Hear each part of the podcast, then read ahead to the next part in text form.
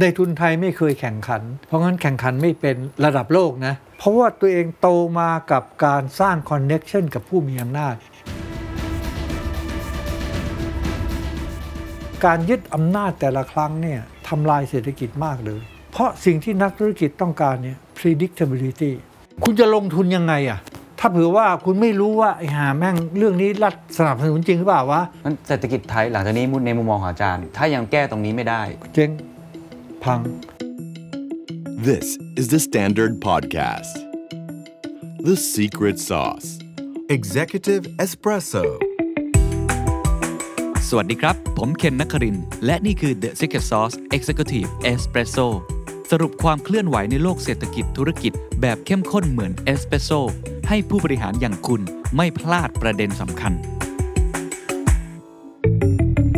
เศรษฐกิจไทยความท้าทายและอุปสรรคในมุมมองของอาจารย์นิธิเอียวศรีวงศ์นักประวัติศาสตร์ นักคิดคนสำคัญของเมืองไทยครับ วันนี้ The Secret Sauce จะมีบรรยากาศที่ต่างออกไปจากปกตินะครับ ปกติผมจะพูดคุยกับนักธุรกิจ นักเศรษฐศาสตร์ หรือคนที่มีความรู้ความเชี่ยวชาญเรื่องธุรกิจ เศรษฐศาสตร์ เศรษฐกิจ วันนี้ผมไปชวนคุยกับคนที่มีความเชี่ยวชาญเรื่องประวัติศาสตร์ เรื่องการเมือง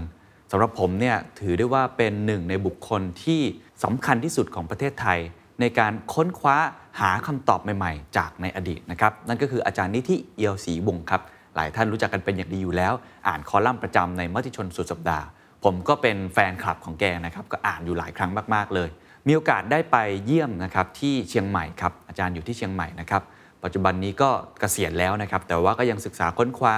แล้วก็ยังพยายามที่จะสื่อสารข้อมูลต่างๆ ที่น่าสนใจออกมา หัวข้อที่จะคุยกันในวันนี้ต้องบอกว่ามันหลากหลายพอสมควรนะครับ แต่ว่าหลักๆเนี่ยเราจะคุยกันเรื่องอุปสรรคของเศรษฐกิจไทยที่อาจจะเดินหน้าต่อไม่ได้ อาจารย์ใช้คำว่าอาจจะเจ๊งได้เลย ถ้าไม่สามารถแก้ไขปัญหานี้ได้ ก็คือเรื่องของการผูกขาดครับ เรื่องของโอลิการคีหรือว่าระบบอุปถัมภ์อาจารย์เล่าตั้งแต่อดีตให้ฟัง จนถึงปัจจุบันว่ามันเป็นอย่างไร และมันมีปัญหาตรงไหน รวมถึงคุยกันเรื่องว่าในอดีตที่ผ่านมาจนถึงปัจจุบันเนี่ยนะครับ อะไรคือจุดเปลี่ยนสำคัญใครครับที่เป็นคนขับเคลื่อนเศรษฐกิจกันแน่ เป็น technocrat เป็นนายกรัฐมนตรี เป็นทีมเศรษฐกิจ หรือจริง ๆ แล้วควรจะเป็นประชาชนครับนอกจากนั้นก็จะเป็น topic นะครับที่เกี่ยวข้องกับเชิงการเมืองประวัติศาสตร์ ซึ่งตอนนี้ผมคิดว่าทุกท่านทราบเป็นอย่างดีอยู่แล้วว่า มันเกี่ยวข้องกันหมดกับเรื่องเศรษฐกิจ เราไม่สามารถพูดเรื่องเศรษฐกิจ โดยมุมเศรษฐกิจอย่างเดียวได้ เราต้องพูดเรื่องการเมือง เราต้องพูดเรื่องสังคมด้วย เพราะทั้งหมดนี้มันเกี่ยวโยงกันหมด และคนที่จะตอบคำถามนี้ได้ดีที่สุดครับ ก็คืออาจารย์นิธิเอียวศรีวงศ์ครับ ผมเคยอ่านเจอสุภาษิตน่าจะอาหรับเขาบอกว่าถ้าเราอยากจะให้ธนูเนี่ยไปข้างหน้าให้ไกลที่สุด ต้องง้างให้คันสอนไปลึกที่สุดความหมายเขาคือการศึกษาประวัติศาสตร์ ซึ่งประเทศไทยเนี่ยอาจารย์คิดว่าเราศึกษาประวัติศาสตร์กันมากพอ หลากหลายพอครอบคลุมพอไหมไม่หรอก ไม่เพราะเหตุผลที่ว่าก็อย่างที่คุณรู้อยู่เนี่ยคือตั้งแต่สมัยผมเป็นนักเรียนและนักศึกษาแล้วเนี่ยเขาก็ประวัติศาสตร์ไทยก็จะเป็นประวัติศาสตร์ที่จำกัดให้เป็นเรื่องราว คือคำอธิบายทั้งหมดของอดีตในของไทยเนี่ยมันถูกไปฝากไว้กับสถาบันพระมหากษัตริย์หมดนะจะเป็นพ่อขุนรามจะเป็นใครก็แล้ว แต่พี่ฝากไว้ตรงนั้นหมดครับ ซึ่งก็เลยทำให้คำอธิบายเหล่านี้มันเป็นคำอธิบายที่มันค่อนข้างตื้นอะ ไม่ใช่ว่ากษัตริย์ไทยไม่เก่งนะอาจจะเก่งก็ได้ เป็นเทวดาอะไรมาก็เชิญเถอะแต่ว่าไม่มีปรากฏการณ์ทางสังคมทางเศรษฐกิจเลยที่เกิดขึ้นจากคนคนเดียวไม่มีหรอกอืมมันมีความซับซ้อน แล้วถ้าคุณสอนภาษาศาสตร์แบบนี้มันทำให้คนไทยเนี่ย คิดอะไรที่ซับซ้อนเนี่ยไม่เป็นอืมแต่ถ้าคุณสอนศาสตร์ให้มันถูก คุณจะเริ่มเข้าใจว่า เช่นเป็นต้นว่าวิกฤตเศรษฐกิจปี 40 อะไรเงี้ยเป็นต้น คุณจะมองมันซับซ้อนกว่าการกระทำของคุณชาวลิตการกระทำของคนนู้นคนนี้นะอืมมันไม่ใช่เพียงแค่นั้นครับ อาจารย์อยากใช้คำว่าเล่าหรือเปล่าไม่แน่ใจได้หรือเปล่าอาจารย์อยากเล่าประวัติศาสตร์ในมุมไหนหนังสือที่อาจารย์พยายามเขียนอาจารย์พยายามจะจะสื่อสารอะไรจะก็บอกอย่างเงี้ยคือในมุมที่ผมคิดว่ามันมีปัจจัยที่ซับซ้อนน่ะอืมแล้วปัจจัยเหล่านั้นเนี่ยมันทำงานกันเองด้วยอะเข้าใจไหมครับไม่ไม่ใช่ทำงานกับไอ้ไอ้ สิ่งที่เรากำลังพูดถึงแต่เพียงอย่างเดียวอืมผมคิดว่าปรากฏการณ์หนึ่งเอ่อในคนรุ่นใหม่ที่เราเห็นในปัจจุบันนี้ เกี่ยวกับประวัติศาสตร์มากโอ้มากเลยๆเกี่ยวกับในมากแง่เลยที่อายุผมแล้วกันนะผมเนี่ยอ่านประวัติศาสตร์แบบที่อาจารย์บอกเลยครับ เป็นเด็กดีอยู่ในห้องคอมฟอร์ z โซนเขาสอนอะไรมา เราก็จำตามนั้นจำเป็นเหตุการณ์ด้วย แล้วก็ไปตอบคำถามว่าใครทำอะไรที่ไหนอย่างไรกับทำไมเนี่ยไม่รู้ด้วยว่ายังไง ซึ่งผมคิดว่าน่าจะเป็นกับหลาย ๆ ท่าน เราถูกสอนมาอย่างนั้น นะครับซึ่งก็ไม่ได้บอกว่าผิดหรือถูกนะแต่เราเราถูกสอนมาแบบนั้นนะแต่ผมคิดว่าปรากฏการณ์รุ่นใหม่ที่เราเห็นคือ คนรุ่นใหม่มีโอกาสได้อ่านประวัติศาสตร์ ใช้คำว่าทางเลือกก็ได้ใหม่ ๆ อีกมากมาย ซึ่งผมว่าหนังสืออาจารย์ก็เป็นหนึ่งในนั้นด้วย ที่ไม่เหมือนในตำราเรียน อาจารย์คิดว่ามันมีส่วนมากน้อยแค่ไหนกับปรากฏการณ์ที่เกิดขึ้นในปัจจุบันนี้ครับโอ้คือผมไม่ไม่ทราบหรอกว่ามีส่วนแค่ไหน แต่ว่าเรื่องของอดีตเนี่ยสำคัญ คือจริง ๆ การที่คุณจะวาง วางอำนาจไว้กับกลุ่มนี้ คนนี้คนนี้อำนาจรองจากคนนี้อะไรตอนและโครงสร้างอันเนี้ยไม่ได้เกิดขึ้นจากปัจจุบันอย่างเดียว เกิดขึ้นจากการที่คุณวาดภาพอดีตเป็นแบบนี้ แล้วมันทำให้คนปัจจุบันคิดว่าโครงสร้างอำนาจหรือโครงสร้างผลประโยชน์ที่ถูกต้องแท้จริง ควรเป็นอย่างนี้อย่างนั้นตามอย่างที่มันผ่านมาในอดีตอืมนี่คือสิ่งที่เกิดอย่างขึ้เช่น เป็นต้นเอ่อคำพิพากคำวินิจฉัยของศาลนูนที่บอกว่าเอ่อ กษัตริย์ไทยเป็นผู้มีอำนาจในการปกครองมาตลอดเลยเพราะผมเห็นมีคนเขาค้านบอกว่าไม่จริงอะอย่างน้อยสุดในสมัยที่ห้ายังมีแต่ช่วงอะชื่ออะไรนะสมเด็จเจ้าพระยาบรมมหาสิริวงศ์มีอำนาจมากกว่ากษัตริย์ซะอีกอืมคือเข้าใจไหมว่าครับเพราะเหตุที่คุณไปเชื่อซะก่อนว่ากษัตริย์ คือผู้ปกครองครองคนเดียวไม่ได้เข้าใจว่าอำนาจปกครองเนี่ย ไม่ว่าจะสมัยไหนในโลกนี้ก็แล้ว แต่ตั้งแต่เราอยู่ในถ้ำได้ซ้ำไป มันซับซ้อนกับคนคนเดียวเสมอ มันต้องมีการ เฉลี่ยอำนาจกันในกลุ่มคนจำนวนมากพอสมควร ส่วนใหญ่เราก็จะมองในเชิงเศรษฐกิจ อาจจะมีมองความสัมพันธ์อื่น ๆ บ้าง แต่อาจารย์บอกว่าจริงๆอะมันแทบจะไม่สามารถมองแค่เศรษฐกิจอย่างเดียวได้เลย เอาแค่ทำของมาขายอันนึงเนี่ยไปขาขายอีกคนหนึ่งเนี่ยมันก็เป็นเรื่องสังคมไปแล้วด้วยใช่อาจารย์อธิบายความสัมพันธ์ตรงนี้ให้ฟังนิดนึงว่าทำไมเราต้องให้ความสัมพันธ์กับมุมมองอื่น ๆ มากกว่าแค่เรื่องเศรษฐกิจอย่างเดียว คือมันไม่ใช่ให้ความสำคัญแก่มุมมองอื่น ให้ความสำคัญแก่มุมมองทางเศรษฐศาสตร์นั่นแหละ แต่เป็นมุมมุมมองที่คำนึงถึงว่ามันเป็นพฤติกรรมที่เกิดขึ้นในในความสัมพันธ์แบบอื่นนอกจากการแลกเปลี่ยนสินค้าอืมคนเราไม่เคยแลกเปลี่ยนสินค้ากัน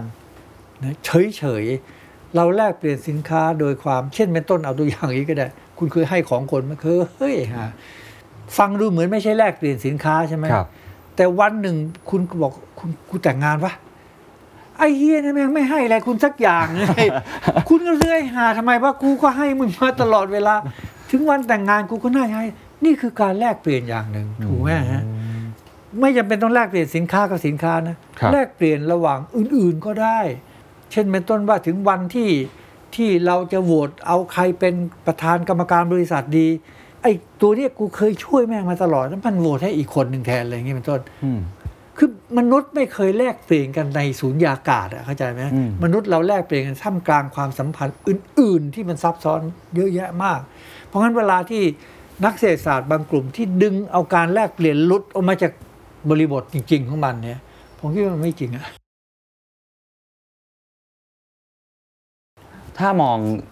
ประวัติศาสตร์เศรษฐกิจตั้งแต่อดีต จนถึงปัจจุบันเนี่ยเราก็จะเห็นวิธีคิดอย่างหนึ่งก็คือคิดจากนโยบาย เราจะมีคำว่าเทคโนแครดนะฮะจะมีบ้านพิษณุโลก จะมีคนที่เป็นที่ปรึกษาในหลายมิติแหละแต่เศรษฐกิจเนี่ยถือว่าจะใช้สถาบันหลัก 4 สถาบันที่เขาพูดถึง ไม่ว่าจะเป็นอ่าสำนักเศรษฐกิจการคลังของแบงก์ชาติแบงก์ชาติเอง สภาพัฒน์เอง ในการเป็นตัวนำมาตั้งแต่อดีตนะครับอาจารย์คิดว่าไอ้รูปแบบแบบเนี้ยในอดีตเนี่ย ทำไมมันถึง work แล้วในปัจจุบันมันถึงเริ่ม work น้อยลง ในตลอดเวลาที่ผ่านมาเนี่ยมันเป็นอย่างนั้นมามันมันส่งผลกระทบการเปลี่ยนแปลงยังไง ผมไม่รู้ตอบคุณหรือเปล่านะแต่อยากจะเตือนให้เข้าใจว่าเมื่อไหร่ก็แล้ว แต่ที่ที่คุณใช้ technocrat หรืออ้างว่าใช้ technocrat ในการวางแผนต่างๆ ไม่ว่าเศรษฐกิจการเมืองอะไรก็แล้วครับ แต่ เมื่อไหร่ที่คุณทำอย่างนั้นเนี่ย คุณกำลังแยกเข้าใจไหมฮะแยกเศรษฐกิจออกไปจากสังคมออกไปจากวัฒนธรรม ถ้าแยกแล้วเนี่ยคุณมีพลังมากขึ้นหรือคุณมีพลังน้อยลง ประชาชนนะผมหมายความว่าอย่างนั้นครับผมว่ามีพลังน้อยลงไม่ใช่เลย เช่นเป็นต้นว่าเขาบอกว่าเอ่อนักเศรษฐศาสตร์บอกว่าเฮ้ยเราควรจะเปิดให้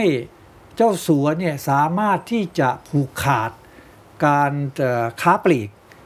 เพราะมันจะทำให้ปรับปรุงให้การค้าปลีกเนี่ยดีกว่าเยซิมที่เป็นเจ้าของร้านชำแน่นอนอืมนะฮะเพราะงั้นประชาชนจะได้ประโยชน์ เราจะรู้สึกบ้างไหมว่า เฮ้ยมันคงถูกอะเพราะถ้าคุณเริ่มต้นโดยการสอนให้คนเชื่อว่ามนุษย์มันต้องเทคเทคโนโลยีเทค technocrat มันเก่งเป็นเรื่องเรื่องเรื่องเฮ้ยเรื่องนี้กูไม่รู้นี่หว่าคงจริงมั้งถ้างั้นกูก็ซื้อไอ้ร้านสะดวกซื้อต่อไป แล้วก็ลืมยายซิ้มนั่นไป เพราะฉะนั้นผมคิดว่าเมื่อไหร่ที่คุณใช้ technocrat แล้วอ้างเทคโนแครดในการปกครองเนี่ยเมื่อนั้นคุณกำลังรอนอำนาจของประชาชนลงไป พูดถึงตรงนี้แล้วก็เลยต้องท้วงว่าพวกบ้านพิษณุโลกเนี่ยเขาไม่คิดว่าตัวเขาเองเป็นเทคโนแครดนะเขาคือกลุ่มที่ผู้ปกครองไทยไม่เคยนึกมาก่อน ไม่เคยคิดมาก่อนว่าต้องมีคนเหล่านี้ เขาไม่ใช่คนพูดเยอะจารย์ปุ๋ยเข้าใจไหมเขาพยายามจะคิดที่เป็นองค์รวม เช่นเป็นต้นว่าเขาเสนอว่าทำไมเราเราต้องมานั่งคอยระแวดระวังชายแดน กับกัมพูชา ราะมันเป็นคอมมิวนิสต์ไปแล้ว ก็มันก็มีทรัพยากรที่เราสามารถเข้าไปใช้ประโยชน์ได้ เปิดประเทศเลยไม่ดีกว่าเลยอันนี้จะว่าเศรษฐศาสตร์ก็ไม่ใช่สังคมก็ไม่ใช่แล้วก็ไม่ใช่เข้าใจไหมมันเปลี่ยนในเชิงนโยบาย ซึ่งพวกเทคโนแครดแท้ๆมันคิดอย่างนี้ไม่เป็นและนั่นคือเหตุผลที่ทำให้พวกบ้านพิษณุโลกเป็นที่ไม่พอใจพวกทหาร เพราะทหารชอบให้มันมี technocrat หนึ่ง technocrat มันอ้างได้ ครับ อันที่สองมันทำให้ประชาชนไร้พลังเพราะงั้นทหารก็ยึดอำนาจจากน้าชาติ ถ้าอย่างนั้นพูดถึงในเชิงเศรษฐกิจในอดีตมานะครับเมื่อกี้ที่อาจารย์บอกว่า technocrat เนี่ยอาจจะเก่งเป็นด้านๆเป็นเทคนิค แต่ก็ในยุคหนึ่งที่เวลาสัมภาษณ์นักเศรษฐศาสตร์หลายคนก็จะบอกว่าจุดเปลี่ยนสำคัญมากๆ ของเศรษฐกิจไทยก็คือยุคนั้นแหละ ยุคที่ใช้ technocrat ใช่ครับ ยุคที่ทำให้เศรษฐกิจเปลี่ยนวิธีการ จากเนี่ยโครงสร้างเกษตรกรรมมาเป็นอุตสาหกรรม มีอีสเท n นซีบอร์ดมีอะไรต่างๆ มากมาย มันไม่ใช่พลังของเทคโนแครดหรอครับในตอนเอางี้ว่าเปลี่ยนจุดเปลี่ยนสำคัญก็คืออย่างที่ผมคุยเมื่อกี้นี้สมัยก่อนหน้าที่จอมพลสฤษดิ์จะยึดอำนาจนะทั้งธนาคารโลกทั้งสหรัฐอเมริกาก็กดดันประเทศไทยในจะให้เปิดประเทศเพื่อจะให้ทุนต่างประเทศเข้ามาในการที่จะมาลงทุน และนั่นคือวิถีทางที่ทั้งธนาคารโลกและ สหรัฐเชื่อว่ามันจะทำให้ประเทศไทยเนี่ยพัฒนาขึ้นอืมจอมพลปก็ไม่เอา มาถึงจอมพลสฤษดิ์จอมพลสฤษดิ์เอา และในสมัยจอมพลสฤษดิ์นั้น ก็ทำให้ความสัมพันธ์เชิงช่วยเหลือที่อเมริกามีกับไทยอะอ่านหนังสือคุณนัทพลจะเห็นเลยว่ามันเปลี่ยนคำถามนอกหนังสือก็คือว่า คุณคิดว่าสหรัฐกับจอมพลสฤษดิ์นี่มันมีอะไรเกี่ยวข้องกันไหม ในการยึดอำนาจของจอมพลสฤษดิ์จะเกี่ยวหรือไม่เกี่ยวก็ไม่รู้ แต่ว่าจอมพลสฤษดิ์ทำให้นโยบายที่อเมริกาต้องการต่อไทยเนี่ยเป็นไปตามแนวทางที่อเมริกาต้องการอืมคำถามก็คือว่าถ้าอย่างนั้นเทคโนแครดเกี่ยวอะไรวะอืมคือกูวางนโยบายไว้แล้วว่า เอาละกูจะเปิดประเทศอะพวกมึงมา ช่วยกันคิดหน่อยสิว่าจะทำยังไงจะเปิดให้ใครบ้างและไอ้พวกนี้เองแหละที่เป็นคนเสนอ อย่างที่อเมริกันเสนอไว้นานแล้วนะในนักเศรษฐศาสตร์อเมริกันเสนอว่าการพัฒนาเศรษฐกิจเนี่ยวิธีที่ได้ผลที่สุดเนี่ยคือการเปิดให้คนเพียงไม่กี่คนเนี่ยได้มีโอกาสรวยก่อน แล้วก็เขาก็จะจ้างงานเขาก็จะลงทุนเขาจะอะไรไอ้เงินเขาเนี่ยมันก็จะค่อยๆหยดลงมาข้างล่าง ไอ้คนจนๆก็จะเงยหน้าอาปากบ้าง ซึ่งหลังจากนั้นมาอีก 20 10 ปีเขาพิสูจน์แล้วว่าไม่จริงอืม เพราะมันไม่มันจะไม่หยดลงมาให้คนรวยพอที่จะเลือกหนทางตัวเองได้เข้าใจไหมฮะครับเวลานี้ก็ยังเท่าไหร่315บาทอยู่นั่นเอง ต่อวันอะมันไม่ใช่ อืมแล้วเทคโนแครดถามว่าเทคโนแครดเหล่านี้บอกเขาบอกรัฐบาลไหมว่าเฮ้ยไม่ใช่อย่างนี้นะแต่ไม่ใช่ กูก็เดินตามซึ่งซึ่งไป แล้วจะมาอวดอ้างอะไรผมยังมองไม่เห็นเลย ดังนั้นให้เครดิตใครดีครับ กับเศรษฐกิจไทยในช่วงนั้นที่เติบโตอาจารย์อยากคิดว่าเป็นฝีมือใครกันแน่ ผมคิดว่าเป็นฝีมืออเมริกันเนี่ยก็มันบีบมาตลอดเวลาแล้วก็ได้สิ่งที่มันต้องการนะฮะแล้วก็อเมริกาก็ช่วง ผมว่าประมาณสิบกว่าปีมั้งที่มันจะเป็นผู้ลงทุนอันดับหนึ่งในประเทศไทยครับ มันก็ดีไม่ใช่เหรอครับทำให้ประเทศไทยเปลี่ยนโฉมหน้าเจริญพัฒนาสาธารณูปโภคพื้นฐาน น้ำไหลไฟสว่างจริงงานดีจริมีงงานทำจึงเห็นด้วยครับ เห็นด้วยแต่ทีนี้จะว่าดีหรือเปล่าไม่ทราบถามว่าทำประเทศไทยรวยขึ้นใช่ไหมใช่ เพราะก่อนหน้านั้นเนี่ยก่อนหน้า 2,500 เนี่ยคือผมเป็นเด็กที่โตมาก่อน 2,500 แล้วผมได้เห็นบ้านนอกของประเทศไทยเพราะผมไปเรียนในหนังสือในต่างจังหวัด ผมได้เห็นเลยว่าประเทศไทยนี่แม่งมากลับมาย้อนมาคิดนะแม่งจนแบบฝรั่งมันเรียก absolute poverty อะจนลากเลือดเลยจริงๆจนชิบเป่งอืมลำบากมากอืมก็ จะว่าลำบากก็ไม่เชิงเหรอฮะอย่างน้อยสุดคุณก็ไปตามหนองจับปลามากินได้อะมันยังมีปลาเหลืออยู่ จนในความหมายของของเขาอะถ้าเออเกิดเขาจนวัดด้วยตัวเลข แต่อืมจริง ๆ ก็เรียกว่าจนอะเช่นฮะในต้นว่าถ้าคุณเจ็บป่วยท้องเสียก็อาจจะถึงตายได้ เพราะว่ามันไม่มีโรงพยาบาลให้คุณไปนะครับครับเอ่อยาจะซื้อก็ไม่รู้จักยาอะไรไม่มีอะมันก็เออโอกาสตายด้วยเรื่องเล็กๆน้อยๆก็เยอะแยะไปหมดอืมอืมนะฮะไอ้กางเกงแบบนี้ไม่เคยใส่นะฮะคือกางเกงเนี่ยคุณ คุณใส่แล้วมันก็ต้องขาดที่ก้น ก็ต้องปะ ไม่มีทางที่เออก้นขาดแล้วกูทิ้งซื้อใหม่มาใส่ไม่มีนะอืมแต่เด็กสมัยนี้จะไม่รู้เลยว่ากางเกงก้นปะเนี่ยเขาใส่กันเป็นปกติธรรมดาอืมไม่ใช่ใส่อยู่ในบ้านนะผมเห็นคนใส่ก้นปะออกไปข้างนอกครับนั่งรถมอเตอร์ไซค์เป็นปกติธรรมดานั้นยุคนั้นก็ถือว่าแบบ เพราะผ้ามันแพงอะฮะเนี่ยพอพอมองอย่างเงี้ยครับอาจารย์เออผมว่าจะก็เกิดไม่ถ้าอย่างนั้นก็โอเคถามว่ารวยขึ้นไหมรวยขึ้นอืมแยะเลยฮะ แต่ถามว่าดีขึ้นไหมอันนี้ไม่รู้อะแล้วยุคโชติช่วงชัชวาลเนี่ยนอกจากแก๊สซึ่งผมคิดว่าไม่สำคัญเท่าเท่ากับว่าอเมริกันมันเอ่อบีบบังคับญี่ปุ่น ใช่ มันบอยไม่ใช่บอยคอตมันตั้งโควต้า คุณคุณสินค้าที่ made in Japan เนี่ยส่งเข้าอเมริกาในเรื่องเสื้อผ้าได้เท่านี้ วิทยุได้เท่านี้โทรทัศน์ได้เท่านี้อะไรเอาที่เป่งสิญี่ปุ่นมันจะมันจะทำยังไงมันก็โอนทุนมาประเทศที่สามารถจะ ผลิตครับในนามของ Made in Thailand แต่ก็คือโซนี่คือ Panasonic อะไรก็แล้วแต่ แล้วก็ส่งออกไปอเมริกา แล้วถามว่าในช่วงนั้นเนี่ย คือจะให้แก่คุณเปรมก็ไม่เชิงทีเดียวนะในช่วงนั้นเนี่ย ประเทศในเอเชียเฉียงใต้ที่มีแรงงานฝีมือ การขนส่งคมนาคม ความปลอดภัยนะฮะเอ่อที่ดีเท่าไทยถามว่ามีใครบ้าง ก็มีเล็กๆ คือมี สิงคโปร์อืมขอโทษนะไอ้เส้นถนนใหญ่ ๆ แบบไทยเนี่ยนะ เรามีกว่ามาเลเซียด้วยซ้ำนะอืมผมไปมาเลเซียครั้งแรกไปอย่างถนนสองสองเลน คือเราพร้อมสุดในภูมิภาค เออ เพราะงั้นก็ทุนที่จะโอนมาก็โอนมาประเทศไทยนี่แหละนะฮะแล้วก็มีความเป็นมิตรกับญี่ปุ่นด้วยอะครับสี่อย่างซึ่งสบายมากเออมาญี่ปุ่นเออญี่ปุ่นก็โอนมา มันเปลี่ยนโฉมหน้าประเทศมากช่วงช่วงช่วงชัชวาลเนี่ยแต่ไม่ใช่แก๊ส ไม่ใช่คุณเปรม แต่ว่ามันเป็นโลกเรื่องเนี้ยทั้งโลกโลกทั้งใบอะถ้าคุณไปดูแม้แต่บริษัทโตโยต้าโตโยต้ายังถือหุ้นใน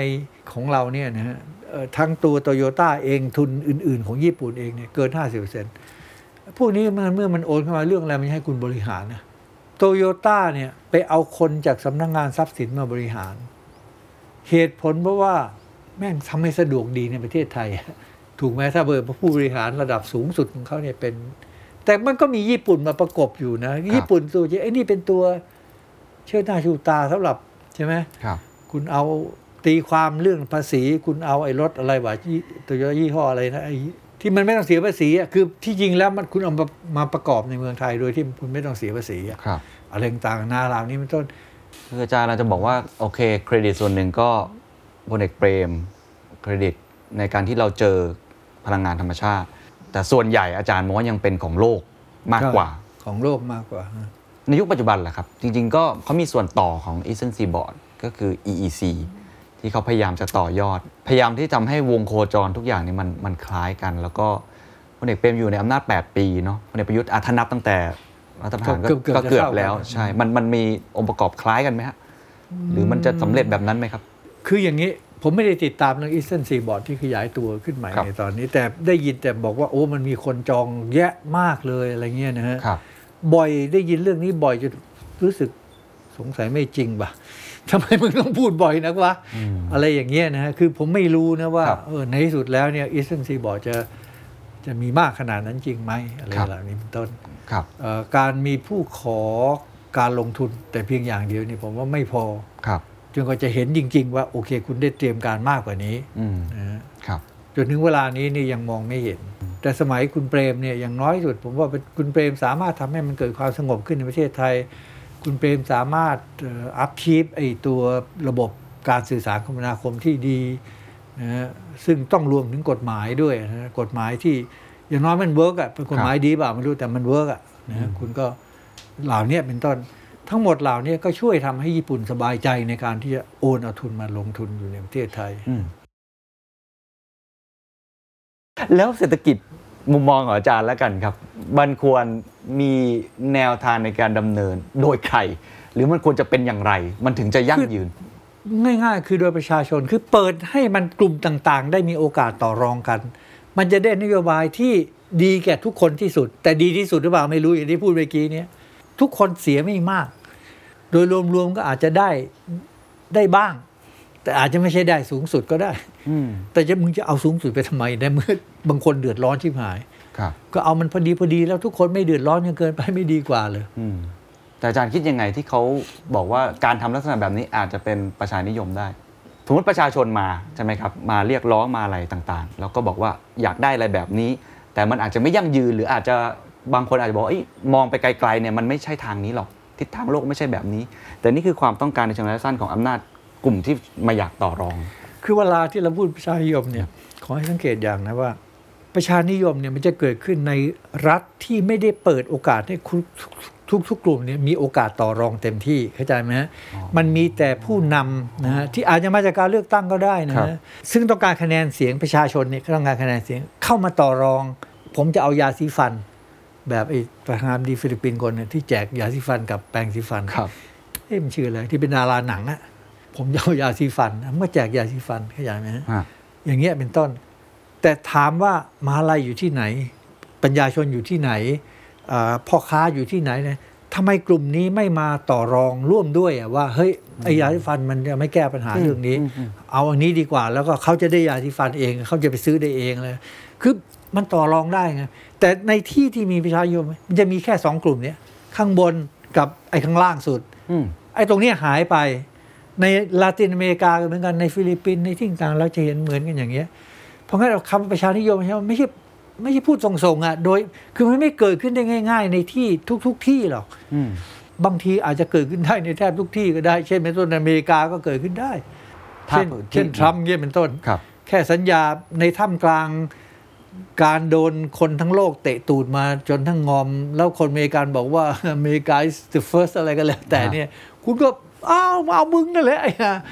แต่อย่างน้อยในอเมริกาคนมันยังพอมีอะไรกินบ้าง เพราะงั้นก็ไม่เป็นไรว่ามึงจะบ้าๆไปสักพักก็ สังเกตอาจารย์จะพูดเรื่องนี้ค่อนข้างเยอะในมุมของเศรษฐกิจ ซึ่งผมว่าเป็นมุมที่เอ่อผมค่อนข้างได้ยินคนพูดน้อยเรื่องอำนาจการต่อรองจากจากประชาชน ถ้าให้อาจารย์ลองฉายภาพ เอาประวัติศาสตร์ไทยสมัยใหม่ก็ได้หลังหลัง 2475 เนี่ยพัฒนาการของอำนาจในการต่อรองของประชาชนในสังคมไทยเนี่ยมันไม่เพิ่มขึ้น มันไม่เพิ่มขึ้นตลอดมาแทบจะเรียกว่าเพิ่มน้อยมาก ๆ เลยก็ว่าได้อืมคืออย่างนี้นะเมื่อตอนที่ประเทศไทยเปลี่ยนประเทศในสมัยที่ห้าเนี่ยมันน่าประหลาดมากก่อนหน้านี้คุณมีองค์กรประชาชนเยอะแยะหมด ไอ้ที่คุณเรียก civil society อะไรนะ ประชาสังคมของคุณเนี่ยครับเฮ้ย ไม่ใช่ของประหลาดของฝรั่งฝรั่งพบไอ้หาในเมืองไทยเมืองไหนๆเขาก็มีทั้งโลกอะองค์กรที่ไม่ใช่รัฐ แต่เกิดขึ้นเพื่อทำงานให้กับกับกลุ่มตัวเขาเองอะ่ะเฮ้ยเยอะแยะไป เช่นเป็นต้นว่าอ่าวัดแม่งก็เป็นประชาสังคมในแง่หนึ่ง ถูกไหมมันบวชลูกชาวบ้านในหมู่บ้าน และไอ้ตัวเอ่อหลวงพ่อที่บวชอะมันก็กลายเป็นคล้ายๆประธานของกลุ่มประชาสังคมเนี้ยครับ นะฮะเอาไปแข่งเรือก็ได้ ไปทำอะไรได้เยอะแย่หมด โดยไม่ต้องไปถามรัฐด้วยว่าจะให้แข่งไม่แข่งกูแข่งอะหรือกูจะอะไรเยอะเข้าคือใจมันไหมแข็งแรงมากแต่ก่อนใช่ไหมอืมแต่การปฏิรูปเมืองที่ห้าเนี่ยมันทำลายล้าง หรือว่าตั้งใจที่จะปิดกั้นไม่ให้กลุ่มประชาสังคม ที่มันเคยมีมาตามเพณีมีนีนี้หายไปหมดเลยกฎหมายว่าด้วยเรื่อง organization อันแรกของไทยเนี่ย คุณต้องมาขออนุญาตจด ไอ้เหี้ยไม่ใช่แจ้งจดนะ ว่าเฮ้ยกูมีกลุ่มกูอยู่แล้วกูบอกให้มึงรู้ว่าเนี่ยกูมีกลุ่มไม่ใช่ มาขออนุญาตแล้วตำรวจเป็นคนดูดูดูอ่ากูให้มึงจด เพราะงั้นก็มันก็เหลือแต่ไอ้ไอ้กลุ่มแทงแทงอะไรบิลเลียด กลุ่มเข้าใจไหมฮะไอ้กลุ่มที่จะสามารถทำงานสังคมได้ หายไป แล้วคุณบอกว่าไอ้อำนาจต่อรอง โดยไม่มีองค์กรเลยมันจะต่อรองไงอะส่วนหนึ่งของสิ่งที่คุณมองเห็นในท้องถนนทุกวันนี้ คือมาจากพลังนะ organization แม่งไม่มี ถ้าจะมีพลังนะ organization คือในถนน ซึ่งตอนนั้นเราเข้าใจได้ในทางประวัติศาสตร์ ผมอาจจะผิดนะเข้าใจได้ว่าตอนนั้นเรามีภัยคุกคาม เราก็เลยต้องทำการรวบอำนาจ แล้วก็เปลี่ยนคือแปลงเมื่อไหร่ที่คุณรวบอำนาจคือมันคุณทำลายอำนาจคนอื่นอะ centralization จะเกิดขึ้นได้ยังไง ถ้าคุณไม่ทำให้อำนาจคนอื่นมันมันน้อยลงหรือมาหายไป แต่มันเป็นทางออกในตอนนั้นหรือเปล่าครับอาจารย์อาจารย์มองไง ถ้าไม่ทำอาจจะไม่มีวันนี้อะไรอย่างนี้มีคนพูดลักษณะอย่างนี้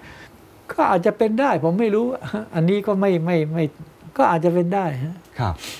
แต่ว่าอะมันเกิดมาแล้วหลังจากนั้นทำให้ภาคประชาสังคมในมุมมองอาจารย์เนี่ยมันอ่อนแอลงอย่างสิ้นเชิงเลยตั้งแต่นับนับจากนั้นเป็นต้นมา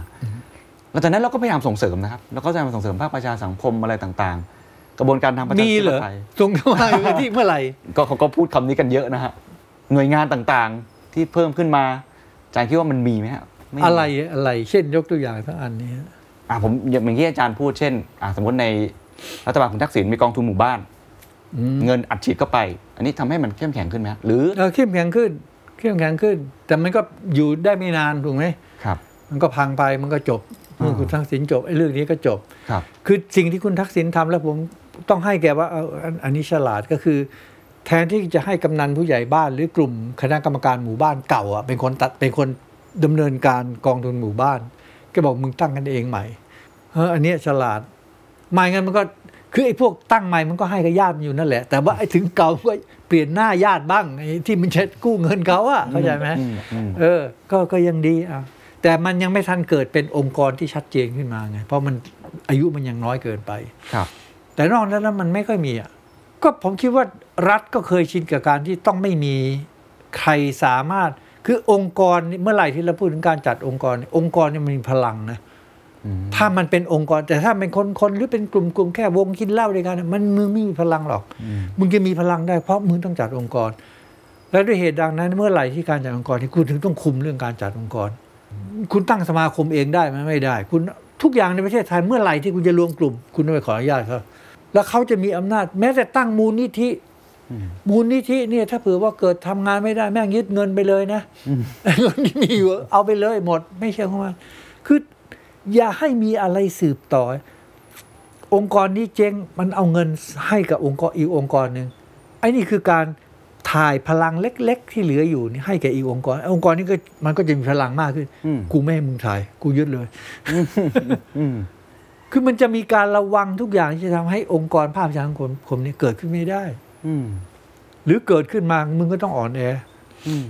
วิธีการที่จะปลดล็อกตรงนี้คืออะไรครับ ทางออกที่จะทำให้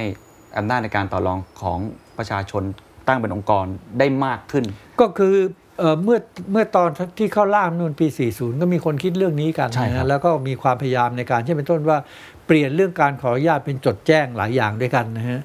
ซึ่งอันนั้นก็เป็นทางหนึ่งครับ แต่ว่าพอพอหลังจากเลิก 40 มันก็หันกลับมาสู่เรื่องของการเอ่อ ควบคุมอนุญาตใหม่อีกแล้ว ก็คงต้องทำแบบ 40 ไปอีกให้มันนานๆหน่อยหมายความว่า รัฐต้องไม่เกี่ยว ตราบเท่าที่คุณไม่ได้ใช้ทรัพยากรสาธารณะเรื่องเรื่องคุณคุณจะจัดองค์กรอะไรเรื่องคุณอืมเพราะกลไกที่สำคัญมากสำหรับอาจารย์คือรัฐธรรมนูญรัฐธรรมนูนด้วยกฎหมายด้วยนะ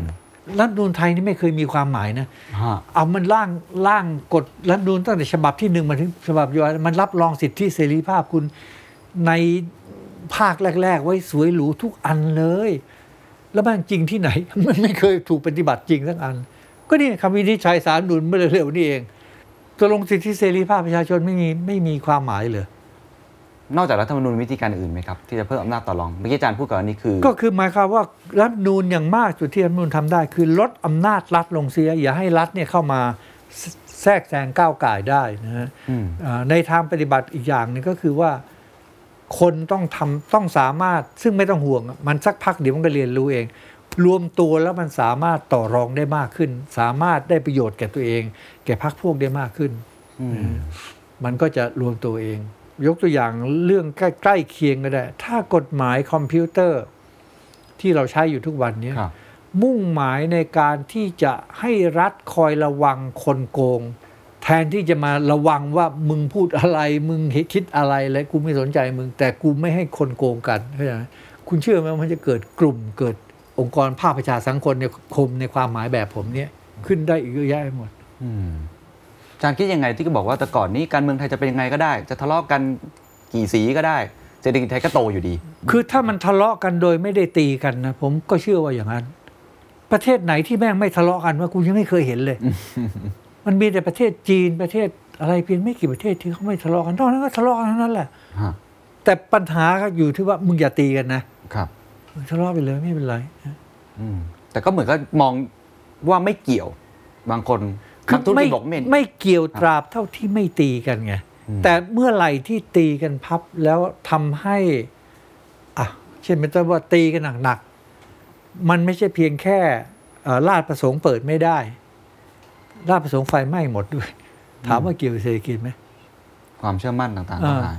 แล้วหนักขึ้นไปกว่านั้นอีกก็คืออย่างพม่ากันนะไม่ใช่แค่ลาดประสงค์โรงงานมึงก็พังก็ก็พังไปด้วยอืมมึงไม่จะเกี่ยวไหมเศรษฐกิจครับ ก็มันก็เกี่ยวจนได้อะแต่ถ้าเบื่อทะเลาะกันเฉยๆ มีสีดำสีแดงสีเหลืองเออไปอยู่ที่สะพานมัคควานสีแดงอยู่อีกที่หนึ่งนะฮะอืมถนนอักษาอยู่ทะเลาะไปเลย ไม่ได้มีกระทบอะไรมาก ไม่กระทบอะไรครับ แต่ที่จะกระทบในความหมายของอาจารย์คือ ถ้าเกิดว่ายังเป็นประชาธิปไตยแบบลุ่มลุ่มดอนดอนๆมีการรัฐประหารหรือมีอำนาจอยู่กระจุกอยู่แค่กลุ่มคนไม่กี่กลุ่ม อันเนี้ยน่าจะเป็นกับดักถูกไหมฮะในการพัฒนาใช่เศรษฐกิจ คืออย่างที่บอกนะว่าในทุนไทยไม่เคยแข่งขัน เพราะงั้นแข่งขันไม่เป็นระดับโลกนะครับ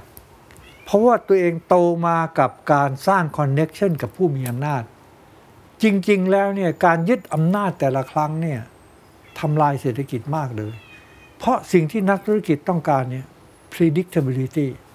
เสถียรภาพอืมคุณจะลงทุนยังไงอะ ถ้าเผื่อว่าคุณไม่รู้ว่าไอ้ห่าแม่งเรื่องนี้รัฐสนับสนุนจริงหรือเปล่าวะ ถูกไหมถูกครับ แต่ของไทยเราเนี่ย ถ้าคุณได้คุณเป็นคนจ่ายเงินให้มันทำยืดอำนาจเองแล้วคุณทำไมจะพ r e ดิกไม่ได้อะคุณก็ย่อมพ r e ดิกได้ถูกไหมหรือแต่เพียงว่าคุณจะกอบโกย สักเท่าไหร่ดี เช่นเป็นต้นว่าพอประชารัฐพับเนี่ยคุณจะคุณจะเพิ่มการปลูกอ้อยเท่าไหร่ คุณจะเพิ่มการปลูกข้าวโพดเท่าไหร่คุณจะอะไรเท่าไหร่ไอ้เนี่ยเป็นเรื่องต่อรองกันในภายหลัง แต่คุณรู้แน่แต่เพียงว่าสบายแล้วเว้ยกูรู้ทิศทางอะอืมรู้ทิศทางแล้วครับเท่าที่อาจารย์ศึกษาประวัติศาสตร์มา จุดเริ่มต้นของความสัมพันธ์นี้มันเริ่ม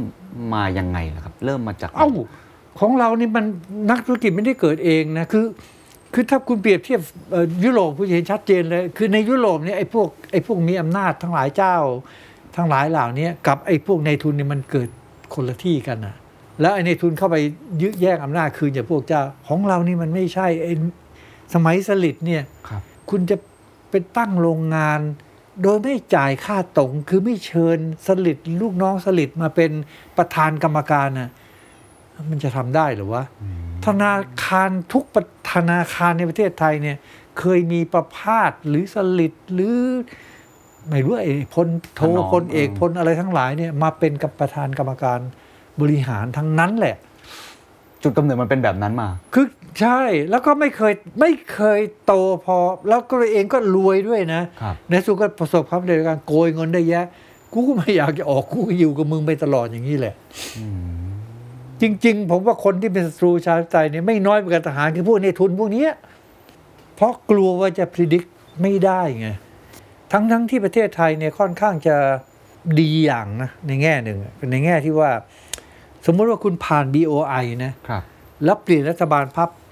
รัฐบาลใหม่ซึ่งเป็นศัตรูรัฐบาลเก่าอะจะถอน BOI นี่ไม่เขายอมไม่ผ่าน ธุรกิจก็พรีดิกแค่นี้ได้แค่นี้ก็ถมถืนแล้วนะคุณอืมอย่างน้อยก็ต่อเนื่อง เอออืมแล้วจุดกำเนิดของระบบอุปถัมภ์โอลิการคีที่อาจารย์บอกมันมาสัมพันธ์มาอย่างนี้มาเรื่อยๆ แล้วมันมีทิศทางพัฒนาการของมันมากน้อยแค่ไหนไหมครับ มันสัมพันธ์แน่นแฟ้นขึ้นเปลี่ยนขั้วหรืออะไรผมมาจนว่ามามันถึงมีปัจอจุย่างบันนี้ไงคือในช่วงหนึ่งเนี่ยเราจะพบได้ว่าไม่ใช่ในทุนไทยแม่งไม่เก่งหมดนะฮะครับมันมีในทุนหน้าใหม่จำนวนมากเนี่ยที่ได้มีในทุนคนที่ ส่งออกเฟอร์นิเจอร์อะครับครับคือกูไม่ขายของในประเทศไทยกูทำออกส่งออกต่างประเทศอย่างเดียวอืมนะเพราะกูรู้ว่าของกูใช้ไม้จริง อันที่สองต่อมากูคอยระวังเรื่องเกี่ยวฝีมือนะเฟอร์นิเจอร์ทั้งหลายเนี่ยถ้าคุณต้องการความงามด้วยเนี่ย สิ่งที่เรามักจะลืมเสมอคือว่ามันต้องแข็งแรงนะมึงนะเพราะว่าเป็นของที่ที่ใช้ตลอดทุกวันทุกวันทุกวันเนี่ยครับมันต้องแข็งแรงทนทาน ไอ้นี่มันจับทุกอย่างได้มันสามารถส่งออกได้ อย่างนี้ยเป็นต้นไอ้พวกนี้ก็ไม่จำเป็นต้องถ้าตลาดคุณอยู่ครับต่างประเทศหมดตั้งแต่ต้นอย่างเงี้ยคุณก็ไม่ติดนิสัยสร้าง connection กับเผด็จการถูกไหมอืมเพราะไม่เกี่ยวครับเพราะว่าไอ้คนเหล่านี้สามารถจะแต่มันจะโตได้แค่ไหนผมก็ไม่รู้อืมอย่างไรก็ตามแต่ ถ้าเศรษฐเศรษฐกิจไทยไม่เปลี่ยนเลยนะ คุณไปไม่รอด รับรองเลย การรับจ้างทำของเนี่ย เวียดนามมันทำได้มากกว่าเรา เวลานี้มาเลเซียมันเข้าไปรับจ้างทำของระดับที่สูงขึ้นกว่าเราด้วย คือสมัยหนึ่งเนี่ยมาเลเซียกับไทยเนี่ยค่อนข้างสัมพันธ์กันมากนะครับ คือทีวีเครื่องเนี้ยประกอบบางส่วนที่อยุธยา ส่งไปมาเลเซียมาเลเซียประกอบบางส่วนส่งกลับมาอืมติดยี่ห้อขายทั้งสองประเทศลาวนี่เป็นต้นครับแต่เวลาในมาเลเซียมันเริ่มขยับแล้วอืมอืมตกลง ที่คุณจะขยับเพื่อจะไปประกอบอะไรที่มันซับซ้อนขึ้นเนี่ยคุณครับอื่นเข้าไปก่อนคุณละอืมอืมไอ้ของเก่ามันจะมีเขมรมันจะมี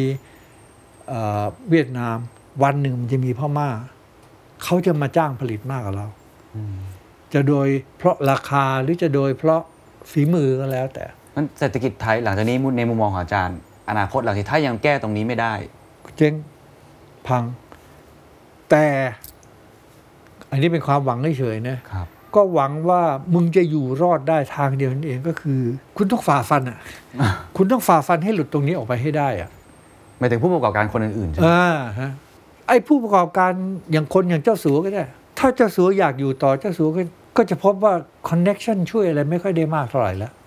ถ้าคุณอยากอยู่ต่อคุณต้องปรับเปลี่ยน เอางั้นกันแล้วกันครับ แล้วถ้าเขาเห็นความจะเป็นเหล่านี้ผมเชื่อว่าพวกเขามีศักยภาพในการปรับเปลี่ยนได้ คือประเทศไทยมันก็โชคดีอย่างนะ คือครับตลาดเราเนี่ยมันไม่ได้ใหญ่พอที่ที่คนพวกนี้อยากจะเกาะที่ตลาดไทยอย่างเดียวเข้าใจไหมฮะเพราะงั้นสิ่งที่รัฐบาลเกาะกับรัฐบาลที่คุณจะได้มาเนี่ยคือการเอาเปรียบคนอื่นน่ะเท่านั้นเองเช่น กดค่าแรงเขาได้เอ่อใช้ให้เขาไปปลูกข้าวโพด คือมันให้ประโยชน์กับไอ้ตัวผู้ทำไอ้ผู้ตัวเจ้าของในทุนเนี่ยสูงมากครับ ซึ่งก็โอเคคุณก็รวยได้แค่นี้แหละ แต่ถ้าคุณจะรวยจริงคุณต้องไปไปเล่นข้างนอก ไปบุกตลาดโลกอ่าไม่ได้วนอยู่ในนี้อย่างเดียว ฮะ แต่คนตัวเล็กก็ยังเหมือนเดิมสิครับอย่างนี้ ผู้ประกอบการตัวเล็กก็ ๆแรงงานก็ผมเข้าใจว่าหลังจากโควิด เศรษฐกิจโลกมันเปลี่ยนพอสมควรนะฮะครับณคุณต้องหาช่องให้ได้อะอืม ว่าคุณจะคนตัวเล็กๆอะคุณครับจะไปวางสินค้าประเภทไหนที่จะทำให้มันสามารถขายได้ ครับ อาจารย์มองเรื่องแรงกดดัน จากฝั่งสังคมทั้งโลกยังไงบ้าง พวก ESG พวก governance หลังจากนี้มีการพยายามตรวจเป็นรีพอร์ตออกมาว่าถ้าหุ้นตัวนี้ไม่ทำตามธรรมาภิบาล ไม่ทำตามกฎต่างๆ จะไม่ลงทุนอะไรอาจารย์คิดว่ามันมีส่วนที่จะช่วยแก้ไขปัญหาอะไรเหล่านี้ไหมครับไม่ผมไม่รู้นะอันนี้ผมอาจจะมีความรู้ในเรื่องเหล่านี้น้อยเกินไป แต่ผมไม่เชื่อว่าต่างประเทศจะมีพลังในการกดดันในประเทศไทยได้ คือเมื่อสมัยจอมพลปโอเคเพราะอย่างที่ผมบอกแม่งจนลากเลื่อนยิงสมัยนั้นนะอืมอืมอืมแต่สมัยนี้ผมว่าไม่อืมแล้วต่างประเทศก็จะจะเลือกวิธีวิธีมองไม่เห็นนะวิธีไม่พูดถึงอะปิดตาข้างเดียวไปเออประเทศไทยเป็นหนึ่งในผู้ผู้ผลิตสารก่อความเดือดไอ้โลกร้อนเนี่ยการเรือนกระจกสูงมากเลยใช่นะครับยี่สิบสองเลยนะผมครับจำไม่ผิด เป็นที่ที่สูงมากใช่ครับ ไอ้ยี่ กูไม่เซ็นอะไรสักฉบับในการประชุม ไม่มีใครพูดสักคอืมแต่นายกไปนะครับ ไปประกาศำไม่ใช่คุณไปแต่คุณไม่ได้คุณไม่เขามันเซ็นหนังสือ สัญญากันสามฉบับไม่ใช่ครับว่าเรื่องคาร์บอนเรื่องใช่เรื่องมีเทนแก๊สรื่องมีเทนใช่ครับกูไม่เซ็นสักฉบับเรื่องป่าไม้อินโดนีเซียมันยังเซ็นมาเลเซียมันยังเซ็นเวียดนามมันยังเซ็นเลยคุณครับประเทศไทยไม่เซ็นเขาบอกว่าเตรียมตัวไม่ทัน ไม่ใช่หรอก จะด้วยเหตุใดก็แล้ว แต่แต่ครับว่าคุณสังเกตไหมว่า ไม่มีใครว่าอะไรประเทศไทยวะโลกไม่ได้พูดถึงอะไรเลย เออ คือผมเชื่อว่าไม่มีความหมาย ทุกครั้งที่คุณทำการรัฐประหารเนี่ยหมายความว่าการรับรองรัฐบาลของไทยว่าเป็นตัวแทนของประชาชนชาวไทย ครับ มันสิ้นสุดลงทันทีถูกไหมกับทุกประเทศในโลกนี้ ครับ ครับใช่ครับถามว่ามันมีประเทศไหนบ้างวะที่ถ้างั้นกูก็เรียกทูตกูกลับแล้วกูก็ไม่ส่งมา เพราะกูยังไม่ได้รับรองมึงนี่ อืม อ้าวถูกไหม ครับก็ไม่มีใครทำให้คนอเมริกาทำเป็นตัวเป็นขี้อายหน่อย กูกูไม่เลิกซ้อมรบอะไรนะไอ้อะไรปักครับคอบบาโกเออคอมบราโกกูไม่ซ้อมรบปีนี้ ไอ้บ้า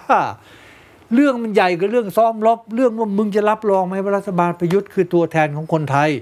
คือเวลาที่คำว่ารับรองรับรองนะว่า รับรองว่ารัฐบาลนี้คือตัวแทนของชาติไทยใช่ไม่มีใครรู้สึกอะไรรับรองหมดอะ แต่ถ้าเป็นประเทศลาวเป็นประเทศเล็ก ๆ ที่มันไม่มีความหมายโอ้ยโอ้ยอย่างนี้พต่างม่าๆอะไรอย่างงี้เออแต่ทำไมประเทศไทยไม่มีใครรู้สึกอะไรเลยเหมือนอาจารย์บอกว่าทุกคนทำเป็นมองไม่เห็นแต่ก็ทำการค้ากันได้ปกติอะไรไปใช่เพราะฉะนั้นอาจารย์มองว่ากดดันยากมาก ยากมากไอ้เรื่องผมไม่ผมถึงไม่เชื่อในในแรงกดดันต่างประเทศไงครับเออมันมันแรงกดดันในถนนเนี่ยสำคัญที่สุดเลยในประเทศไทย อืม สำหรับใครนะครับที่ยังไม่จุใจนะครับอยากจะฟังอาจารย์นิธิเอียวศรีวงพูดเพิ่มนะครับโดยเฉพาะในประเด็นที่เรายังไม่ได้พูดกันในรายละเอียดนะครับเรื่องของการปฏิรูปโครงสร้างอำนาจ การปฏิรูปโครงสร้างทางเศรษฐกิจครับจะไม่สามารถเกิดขึ้นได้เลย ถ้าเราไม่สามารถกระจายอำนาจให้อย่างเท่าเทียมกันมากยิ่งขึ้นนะครับอาจารย์จะพูดในงาน The Standard Economic Forum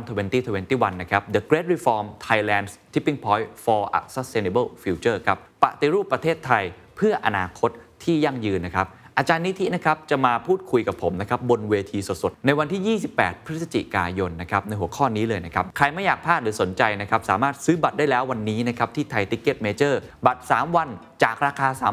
3,900 บาท เหลือเพียง 2,500 บาทเท่านั้นนะครับหรือว่าเข้ามาศึกษารายละเอียดเพิ่มเติมได้ที่ The Standard นะครับแล้วก็ต้องบอกเลยว่าถ้าทุกท่านไม่สะดวกชมในวันงานจริง ๆ สามารถรับชมย้อนหลังได้ครับ เพราะว่าเป็น Virtual Conference Anywhere Anytime แล้วก็สามารถชมย้อนหลังได้ถึง 3 เดือนเต็ม ๆ นะครับ ถ้าเป็นนักศึกษาสนใจ บัตรลดเหลือเพียง 900 บาทเท่านั้น หรือถ้าจะสนใจในเรื่องขององค์กร ซื้อเกิน 10 ใบ มีลดเพิ่มอีก 30%นะครับ ไปเจอกันนะครับในงาน The Standard Economic Forum 2021 ครับ